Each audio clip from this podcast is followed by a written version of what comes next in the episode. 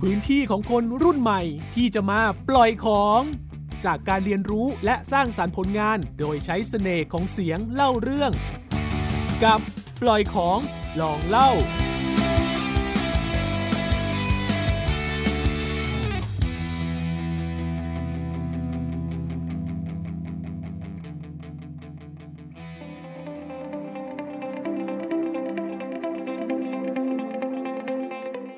สวัสดีครับทุกคน วันนี้ก็อยู่กับแนะปัทนวันนักศึกษานิเทศศาสตร์ราชภัฏสงขลาวันนี้ผมก็มีเรื่องที่อยากจะมาเล่าให้ทุกคนฟังนะครับ ผมได้มีโอกาสเดินทางไปเที่ยวที่ตำบลท่านางหอมจังหวัดสงขลาแล้วก็เห็นว่าบ้านเรือนแถวนั้นเนี่ยมีการใช้กระเบื้องที่แปลกตา ที่ไม่ค่อยเห็นได้ตามท้องตลาดทั่วไป ผมเลยลงไปสอบถามชาวบ้านแถวๆนั้น ก็ได้รู้ว่า กระเบื้องที่ชาวบ้านบริเวณนั้นนำมามุงหลังคา คือกระเบื้องดินเผาที่ชาวบ้านท่านางหอม เป็นคนช่วยกันทำเพื่อสืบทอดภูมิปัญญาท้องถิ่น แล้วผมก็มีโอกาสได้ไปถึงโรงกระเบื้องดินเผาโบราณท่านางหอมด้วยครับ ซึ่งที่ได้สอบถามคุณวารุณี ลูกสาวของลุงอ้อม ผู้สืบทอดภูมิปัญญารุ่นที่ 4เล่าว่ากระเบื้องดินเผา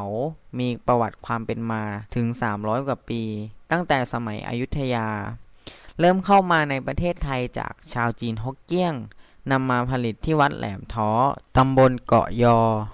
ซึ่งมื่อก่อนการผลิตกระเบื้องดินเผาเป็นความลับจะปกปิดไม่ให้คนไทยรู้กรรมวิธี แต่เมื่อความต้องการของกระเบื้องดินเผามีมากขึ้นนะครับ ชาวจีนจึงจำเป็นต้องจ้างคนไทยในพื้นที่มาเป็นแรงงาน และเมื่อคนไทยรู้กรรมวิธี จึงลอกเลียนแบบแล้วก็สร้างโรงกระเบื้องเป็นของตัวเอง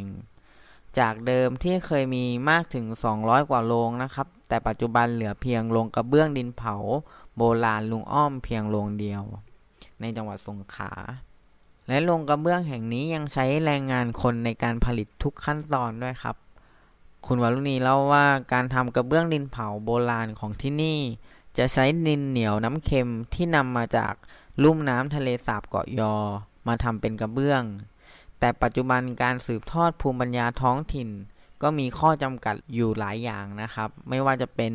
ดินที่จะนำมาใช้เนี่ยใกล้จะหมด คนผลิตเตาเผาไม่มี เพราะว่าคุณลุงอ้อม คุณพ่อของคุณวารุณีเนี่ยได้เสียชีวิตไปแล้วนะครับ แล้วก็ขาดแคลนแรงงาน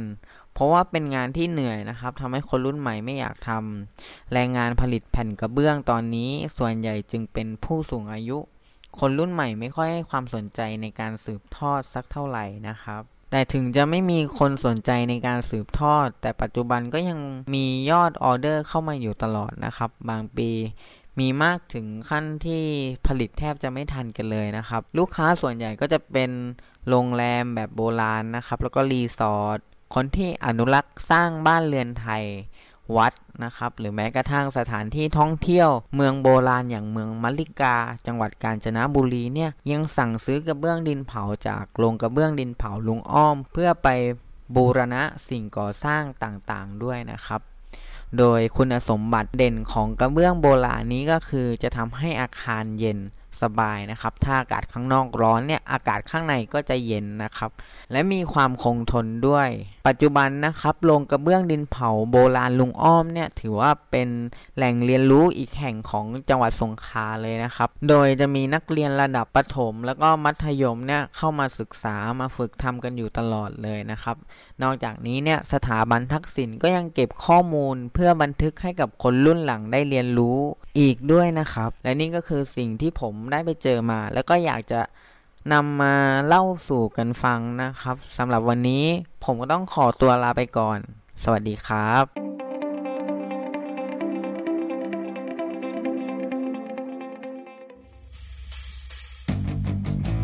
ติดตามปล่อยของลองเล่าได้ทางเว็บไซต์ www.thaipbspodcast.com หรือทางแอปพลิเคชัน Thai PBS Podcast